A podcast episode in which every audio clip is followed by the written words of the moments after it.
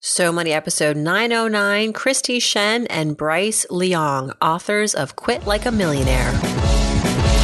You're listening to So Money with award winning money guru Farnoosh Torabi. Each day, get a 30 minute dose of financial inspiration from the world's top business minds, authors, influencers, and from Farnoosh herself. Looking for ways to save on gas or double your double coupons? Sorry, you're in the wrong place. Seeking profound ways to live a richer, happier life. Welcome to So Money when we actually retired and we didn't actually buy a house, and that was one of the reasons because we were able to put our money um, into the stock market and actually invest it and have us have it pay us money rather than pay money into a mortgage. Um, that's just completely like mind blowing for people back home. Like even my parents were just absolutely disgusted by the fact that I didn't buy a house, like to the point where they're like, I was like, oh God, I hope they don't disown me. We are back in conversation with Kristy Shen as well as her husband Bryce Leung. Kristy was on So Money a few years back as I was doing a week long special on early retirees. Kristy is Canada's youngest retiree ever. She built a $1 million portfolio by the age of 31 and then spent the next few years traveling the world. She and her husband have a book out now called Quit Like a Millionaire. It's out actually tomorrow. And in it, she documents her journey from childhood poverty in China to being fully financially independent and a millionaire in her 30s. Kristy and Bryce are part of the FIRE movement. Heard of that? FIRE stands for Financial Independence Retire Early. Their book is a bold, contrarian guide to retiring at any age, and they've got a formula to financial independence. No matter where you are, where you're living, how old you are, what your likes and dislikes are. I mean, personally, I don't want to leave New York City, so do they have a plan for me? They do. Here's Kristy Shen and Bryce Leung. Kristy and Bryce, welcome back to So Money. We got lots of catching up to do since you were on three years ago. Oh, yeah. Good to hear from you again, Farnoosh. well, you know, there's so much. And, and obviously, we want to talk about your book that's coming out later this summer, Quit Like a Millionaire we had you on So Money back, I think, tw- in 2016 when I was doing a whole series on re- early retirees and talking to in people from all over the country and in, in some cases all over the world. You guys, uh, you know, were traveling at the time. I think living in Canada, but traveling. Fascinated with these sort of young people, youngish people, people in their 30s and 40s who had quote unquote retired. And since then, I'm sure you are, are completely aware of this. There's become this movement of fire people, these financially independent, retire early people that are part of now a movement that you guys really, you know, I guess are sort of like the grandparents of, even though you're still young. grandparents. Um, oh, that's a weird, that's a weird thought. Yeah. Sorry. Maybe like the cool uncle and aunt. I don't know. Um, yeah, but what do you, what do you make of it? I mean, do you feel like, do you think like you guys are changing other people's lives or people are just sort of like looking at you like, how are they doing it? Like, how do you, how are you measuring sort of this movement's success that you are very much a part of? Oh, it's it's been really uh, incredible since the last time we talked. A lot of things have happened. Um, I think initially, with you know some some of these big news articles coming out, it's like, oh, this person's retiring at 31, at 32, and then you know, general public was kind of like, that's not possible. Like that's just crazy. And then we get all this hate mail because on our um, news feature there was like a thousand comments, and a lot of it was just like, this is not possible, totally not doable. Um, since then, we've actually so there's a we've been traveling the world for the last.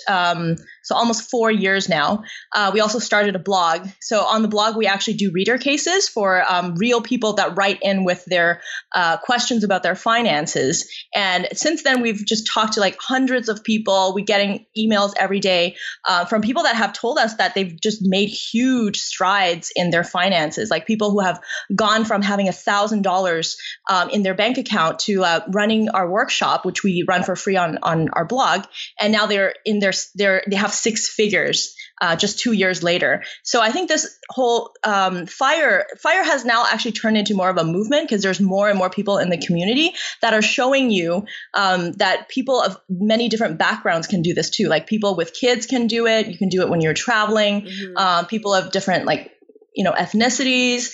And it, i think it's really turned into more of a community now whereas initially when we just talked in 2016 it was more like okay there's just these weird people that have come out and retired. right. It's not actually doable.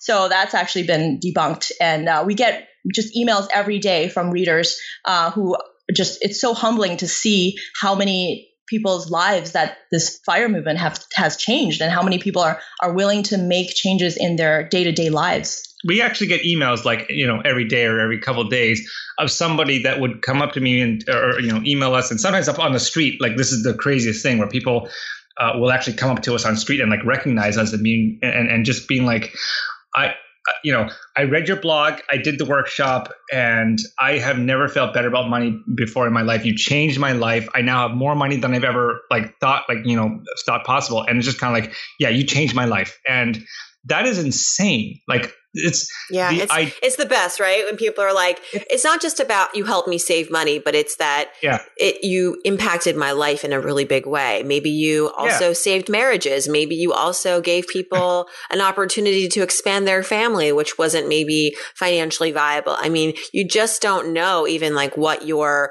what your examples and your teachings are affording people really because um, I, you know it's just so magical when you're when you don't have to stress about money. And so for you two you know we covered this on the first episode when you were on the show but a large part of how you were able to you know, build up your wealth and reach a million dollars kristy by age 31 uh, was because you ditched this path of home ownership which a lot of people are still really insistent upon. And mm-hmm. and of course you did other things along the way, but that was a huge kind of expense that you skirted that then allowed you to save more aggressively.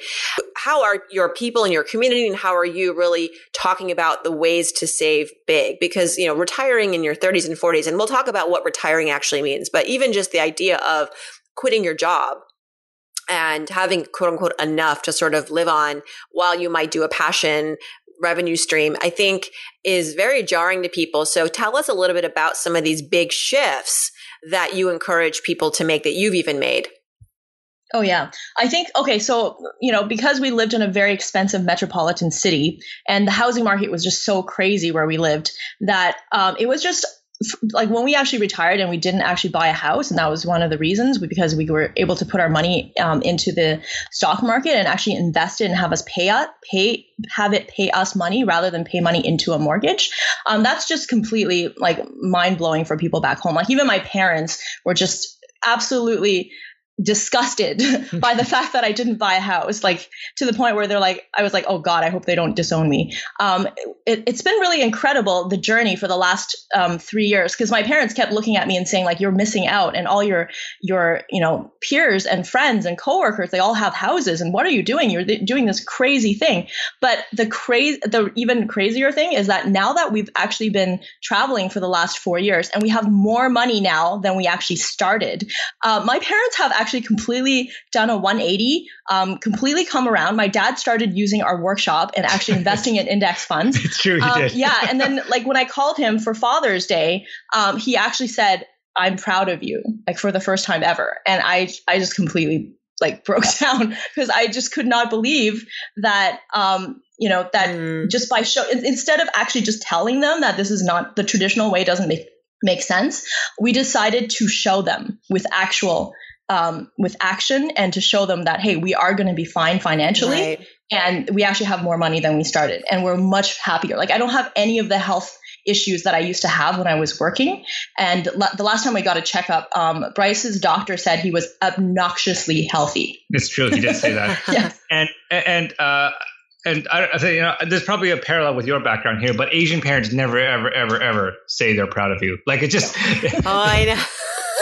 At least mine don't. yeah. That, so, yeah, so, uh, I read Tiger Mom. Okay, I read that book, so I know. I, yes, yeah, yes. I bet I bet you have stories about this too. Yeah. But it's because they because they see that as a weakness, right? Like they they they see that as like a, if you tell your kids you did a good job, they're going to stop trying. Oh. Um, but the the and for like honestly, after we left, like when we last spoke, I mm-hmm. think Kristy and her parents were in like a multi-year long Yeah. fight. Well, we were we were yeah having some disagreements about the housing. That's a nice- My mom's like, "You're a millionaire. You don't have a house. Who cares?" so they weren't even like they weren't even talk. They, they didn't even they didn't even speak to each other for like I, like honestly like a year, and it was only when they started like their friends started seeing, hey, is this your daughter? Like they were seeing her in the news and they were seeing her on podcasts like you're hearing about podcasts like yours, and they'd be You're like, "This is your famous. Yeah. this is your daughter? You're like, wow. I like you're amazing. You must be an amazing dad. And then he was like, uh, He's like, maybe she's not an idiot. sure. Maybe I need to rethink. So, so, So I, I, love this. I love that this has had like such a great um, kind of personal evolution for you guys too. Made you closer to your families. So, what I'm hearing is that for you, you know, not buying a home was a big um, was a big sort of lever to be able to make more, save more. Um, what else? I mean, I think I agree. Geography also is really important. Like where you live, even if you are going to be a homeowner, but where you live matters as far as with the taxes that you pay, the housing costs, the cost of living. And nowadays people are able to work more remotely. So maybe you're earning like big city dollars, but you're living more in a, an area that your dollar can really be stretched. Um, what about like savings rates and what about investing and what about trade offs, other costs to like, you know, everyone can sort of like do without. I'm not a big fan of like telling people what costs they should trim because that's a very personal thing, but just Oh, give no. me more examples from your community because I want to really inspire our audience to think about this more but seriously. uh, just just just to go back to something that you mentioned before, uh, tell tell them about um the there was one uh, one of our readers who we met at a Chautauqua was living Oh, in. California. Do you want to yeah go? so to give you an example of one of our um, readers uh, so the there's it's a couple and um, so they actually lived in very expensive um, San Francisco. Yeah. And the thing is, she actually is working in marketing, so she could actually work from home. The business doesn't actually have an office. Everybody commutes. Uh, telecommutes. Like, sorry, They- telecommutes. Everybody like works online and goes to uses like Zoom for meetings and this kind of stuff. It was a very it was a, a purely virtual office. Exactly. So um, after talking to us, they were they're saying it's so expensive to live in San Francisco. Like, how can we possibly do this early retirement thing? And then we we dug into their situation a bit more, and we're, we and we said, wait, you don't if you you if you actually move to like Oaxaca, Mexico, the time zone would not like they're not even going to notice because you're actually working from home. And we had just come from Oaxaca and the cost of rent was $400 a month. And she also spoke Spanish. And so she's like oh, we said okay have you ever considered trying um, geographic arbitrage which is you know the idea that she's earning money in US dollars from San Francisco and then she's actually working in Mexico or some other you know it's place that's like within South America. And and actually after we had that conversation uh, she gave that a try. Like she moved to mexico for a while lived there with her husband and realized that um, her expenses had dropped so much that he didn't even need to work anymore. And like recently they actually just quit their jobs and they're actually traveling now. So that's just an example of using geographic arbitrage um, when you actually can work from home and your boss won't even notice. Like her boss it makes no difference because the time zone is within that that same time zone Yeah, it was like the same time zone, like one zone over or one hour over, and this kind of Mm-hmm. stuff. Within an instant, their savings rate went from like zero to like you know some like crazy Yeah, high number, much- like above so 50, 60 percent kind of thing. Yeah, I think it, was like like seventy from like something. three thousand dollars a month in rent to like four hundred. Yeah. So and then they're just kind of like, crazy. wow, this is really Yeah. because they were making That's American crazy. dollars and they were sp- they were converting it to Mexican pesos and they were spending almost nothing. And her company did not notice. And uh, like they, they saved up so much money in that little bit of time that the, like again like just like a few months ago they said yeah we're we're we're hitting the fire button and, and all this kind of stuff and it was just it was like I don't like to talk about deprivation I The fire button. Can we just pause on that? I love that. I'm going to hit the fire button. I also wrote down geographic arbitrage because I think that that's such a sexy way of talking about like a loophole, a geographic it is, loophole. it is Yeah. last time uh, last time we spoke we were in thailand and we, w- we were traveling around the world for like a year and we thought that we were going to do that you know Just um, just temporarily as a gap year and this kind of stuff and then we went back home and then we actually added up all of the amount that we spent and then we realized oh god it's actually less than being back in toronto It's like which means thousand dollars for the entire year. And we went to expensive places like UK and Switzerland. Yeah, and it's Yeah. like if you're in a place like Thailand, it's like half of that. So we're just like that means we can do this forever, and we've been doing it forever. Like we're like we we continue to be nomadic, and when we tell people about this, it's such a it's like to us it's an obvious kind of hack, but it is not obvious at all to people who like you know like you're like you live in New York City, right? Right, but Brooklyn, right. yeah, mm-hmm. Brooklyn. Every, and everybody is just complaining about how expensive everything is, but they don't real, but they don't realize that you know it, again on the same time zone, which is a big slice down on, on, on you know of the earth um, you have a very very wide range of how much things cost. And if you can work work remotely you can earn co- uh, money in one country spend it convert it and spend it in another and all of a sudden your savings rate like jumps dramatically because it doesn't matter how much you earn it actually how matters how much you save. So by doing this like i hate talking about frugality. I hate talking about deprivation you know clipping coupons and cutting your yeah. own hair. It's not fun. It's not sexy at all. But you know going to going to Puerto de Vallarta, like like sitting on a beach and then saving money that way. Oh heck yeah, that's fun. Yeah, yeah, and then, yeah, and then when we we also discovered that not buying the expensive house, like not being tied by down by a mortgage, so that we could actually travel the world, made us discover this amazing life hack because we, thought that traveling was going to be really expensive. And if we had bought a house, we would have just been resigned to, okay, we're going to live in one city now because we are tied down by the house. But because we sold everything, put everything in two backpacks, and we actually traveled. And then we discovered, hey, wait, traveling is not expensive. It's when you buy vacation packages while you are working and you have to travel from Saturday to Saturday. And then you're actually trying to go to touristy places instead of living like a local. That actually inflates your cost. So this whole idea that, um, you know, like one of the things I was talking about during the last last podcast, I believe it's like, you know, the, the traditional path is because our parents said you can just work until you're 65, buy a house, and then get a pension. But then as millennials, our jobs are no longer that stable, and we can't just work until we're 65 and wait for a pension. Our jobs are actually changing like every five years. I believe the statistics is that millennials have to change their jobs every five years because of instability. Like, what if we could actually hack it so that we're actually working online? And then living in inexpensive places. And it doesn't even have, you don't even have to move to Mex- Mexico. Sometimes you could be like earning money in New York and maybe living in like Raleigh, North Carolina or something like that, or a less expensive city. And then all of a sudden you're just winning at life because that, banking the difference. Because that instability, that whole like, oh, my job can be outsourced at any time. What I realized uh, over the past couple years is that that's a double-edged sword. You can, it can be used to, it can be used against you, but it, you can use it to your advantage. The idea that our jobs are so remote that they can be outsourced to another country, like you can do that to yourself. You can outsource yourself, right? You can you can work for a company in New York or L, or San Francisco or something like that, and then live in Poland and then pay Polish prices for your whatever. And it just doesn't like the, it has never been a better time to do this. Well, that's what I realized. A lot the media loves to talk about all the problems that millennials have, but they don't actually like to talk about, and maybe they don't know the advantages that we have. It has never been easier to work nomadically, to work remotely, because the internet has never been has never made everything so interconnected before. On my phone right now, I can call my mom up on a video chat. I can check my email. I can uh, check like, our investments. I, I can yeah. check our investments. I can make. I, I, can you know take money that you know from my Canadian bank account, move it to an American bank account, and then like spend it in like Thai baht or Vietnamese dong. Like and all this technology didn't exist even like five ten years ago, and it is never it has never been easier to travel. It has never been easier to work remotely. And you know the media loves to say, "Oh, millennials." What a terrible world we live in. And what I realize is, oh, millennials, what a wonderful world yeah. we live in. exactly. Use the advantage. Mindset, yeah. right? It's it's like yeah. I think fundamentally you're talking about a mindset shift because before you can really I mean, I think the numbers make sense. It's like, of course, I can move and I can save money, but it's like you have to, there has to be a chip in your brain that kind of gets excited about that.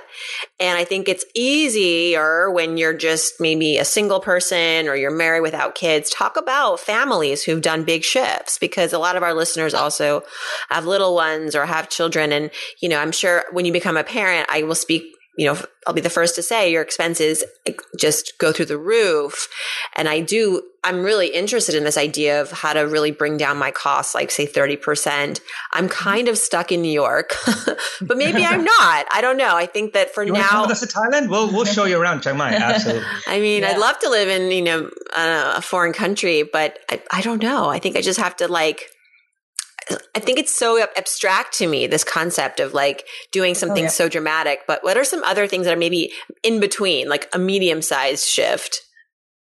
Um, actually, okay. So to answer your question about how to do this with kids, uh, so this is this is one of the things we did with uh, within our book "Quit Like a Millionaire" is we actually uh, interviewed members of the fire community who have kids.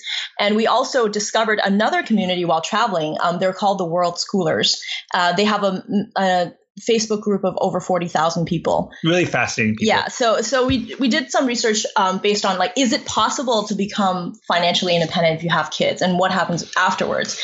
Um, so from talking to the leaders of the FI community, there's actually quite a few people that do have done this with kids. Um, Justin is one of them. He has three kids and everybody knows Pete, Mr. Money Mustache. Um, he also has a kid.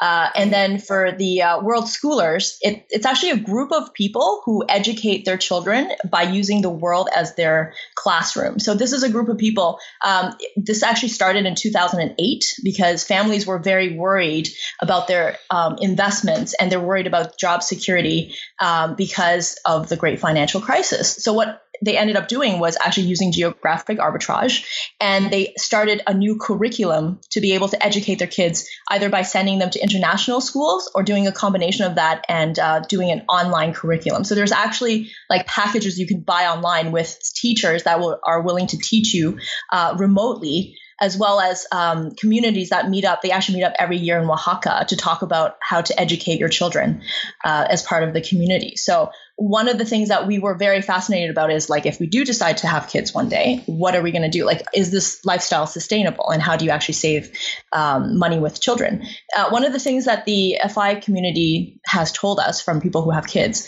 is that uh, kids are not expensive. It's parents that make them expensive. It's the it's the fear of missing out that they get a lot from other parents where it's like you have to take them to the, these activities. You have to buy them these fancy things. You have to buy them a car when they turn 16 and all these things that society teaches us that, we have to do for our kids. But in reality, um, to them, it's much more valuable for them to become financially independent and spend time with their kids. The fact that they were able to buy back that time to spend with their kids was worth so much more than all those other, you know, fancy things that are traditionally expect you know expected for parents to buy to make their kids happy. Yeah i was really surprised by that too because you know they're talking about um, like it's, it's, not just the the parents that are making it expensive and i don't want to blame the parents because i know you know parenting is hard.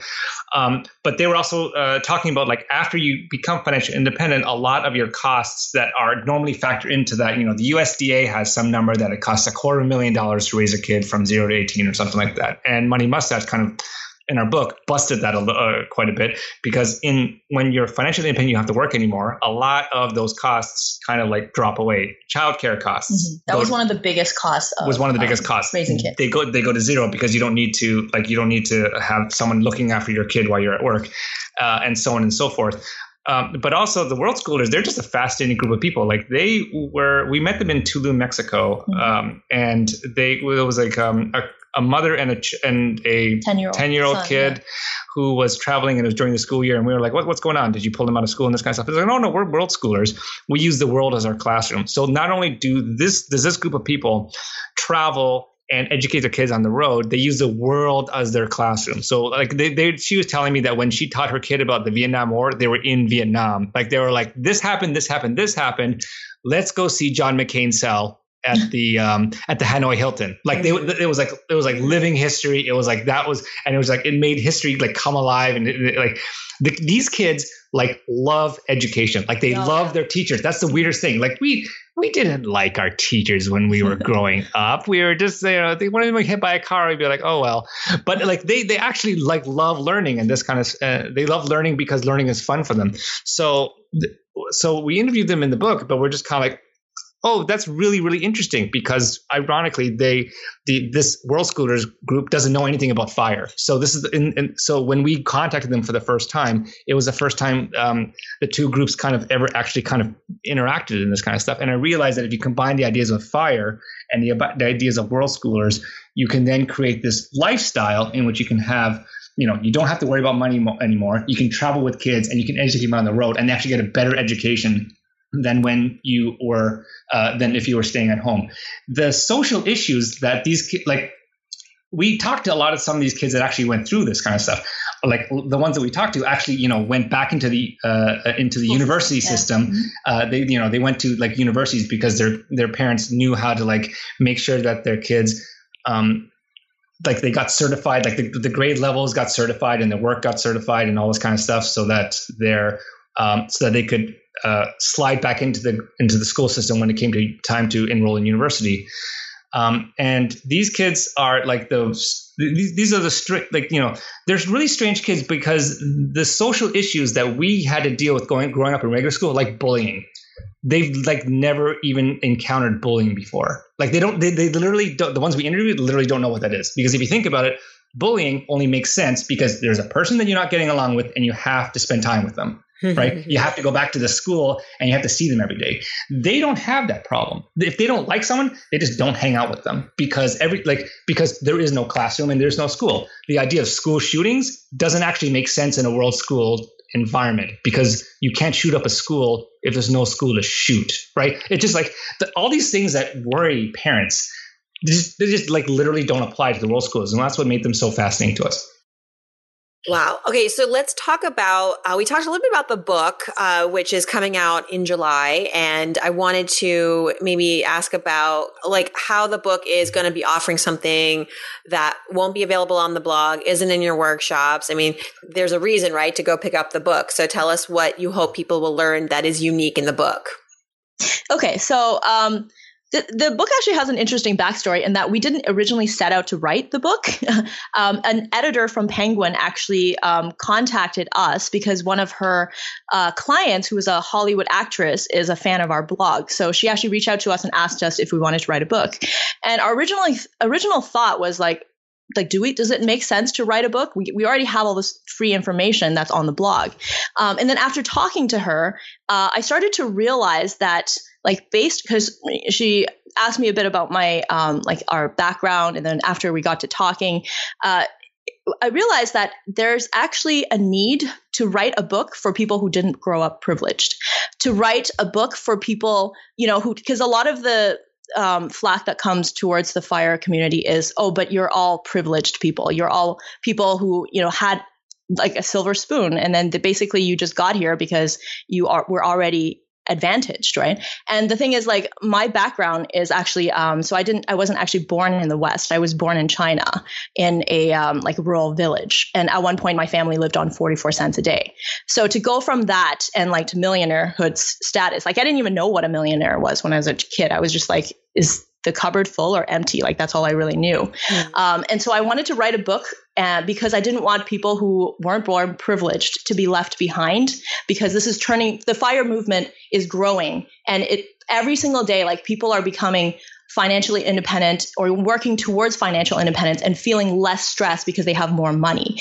And the thing is, um, from my background, I realized that in order to become financially independent, you have to learn from different mindsets within different economic classes. So that's why the book is broken down from the lessons that I learned in poverty and then the lessons I learned while in middle class and then what are the things that rich people do that poor that you know makes them richer and that poor people just don't understand like poor people like myself that would not have known any of this when i was growing up in poverty so um, i believe that this in addition to um, interviews that we've done with the world schoolers and with other um, parents within the fire community, so that it's not just about people who are couples, uh, single people traveling, it's for people with families as well.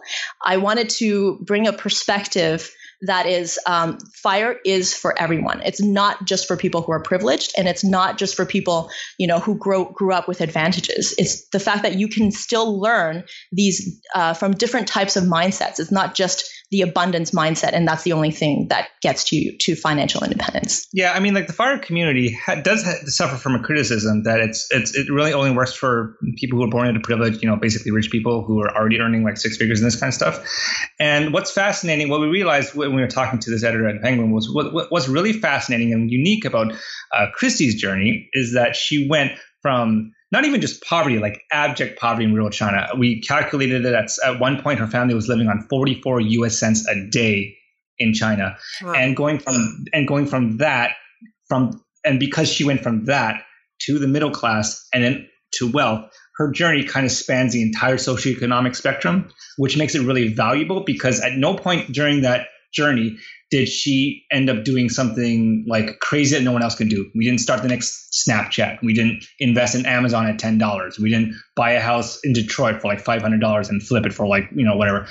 Like none of those like none of those like we call them like not tricks, but like stuff that people other people can't reproduce like we never actually managed to do any of those kinds of things. It wasn't for lack of trying, but we just didn't manage to do it. But because of that, that journey is reproducible. Anything, every single thing that we did from that 44 cents a day to millionaire status, anybody can do because they have access to the exact same tools that we do.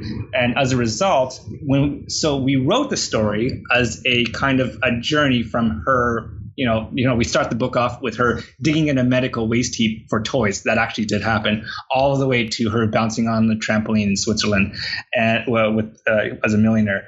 And as a result of that, the, the way that it's structured, anybody, no matter where they are on that socioeconomic spectrum, can kind of figure out where they are on that journey, and then just like copy her moves, and they'll eventually end up a millionaire. Like you know, it's it, it's reproducible. It's reproducible, and that's what's really valuable about it, and that's what's really, um, and that's what you know, um, that's why we wrote the book.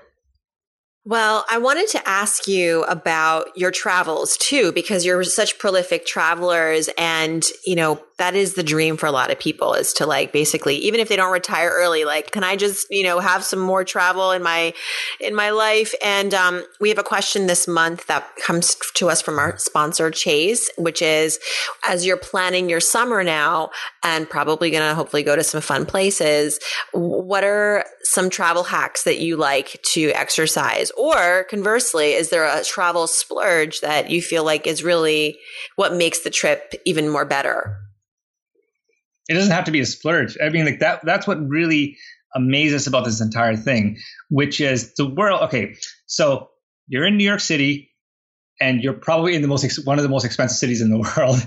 Um, here's here's something.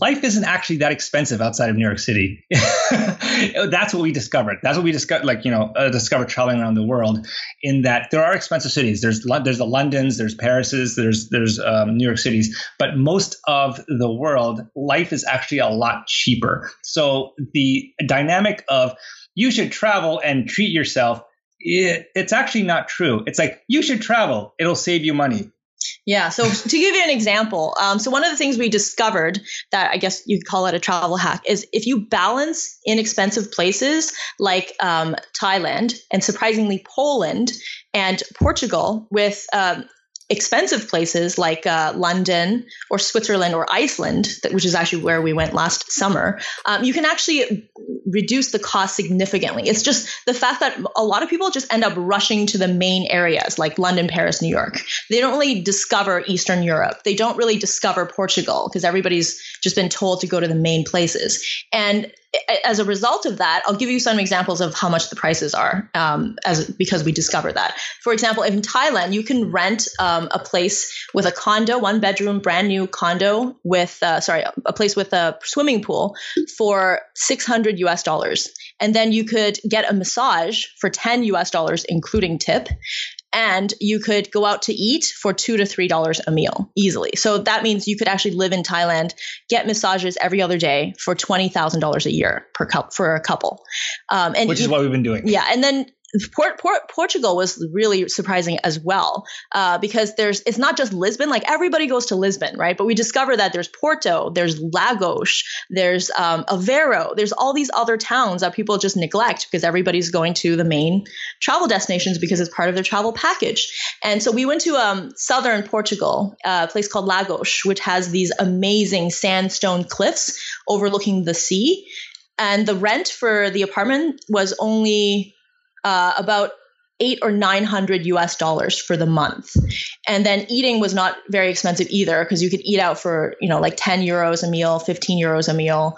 Um, you could, there's a lot of free activities you could do because it's, there's so many beaches. You could visit with like 15 beaches within walking distance of our condo.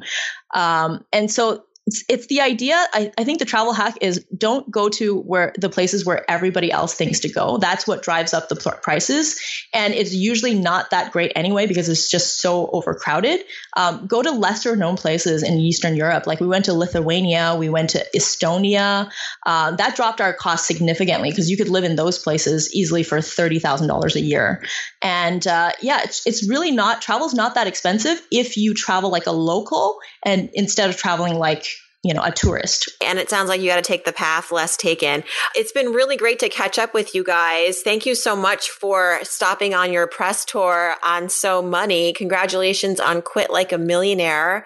Looking forward to following, you know, your steps. I know that you're going to be in this uh, documentary on the fire movement. I think, uh, Kristy, you're kind of the star of it. So we'll be sure to, uh, keep everybody posted on uh, all your continued success. And uh, thank you so much. Thank you so much for having us. It's been a pleasure. Learn more about Kristy and Bryce's book, Quit Like a Millionaire, at quitlikeamillionaire.com. Their blog is millennial revolution.com, and they're on Twitter at firecracker underscore R-E-V, Rev. All this info is at so somoneypodcast.com where you can listen to the audio, download the transcript, get all these links, and also click on Ask Farnoosh and leave me your questions for our Friday episodes. Thanks for tuning in, everybody, and I hope your day is so money.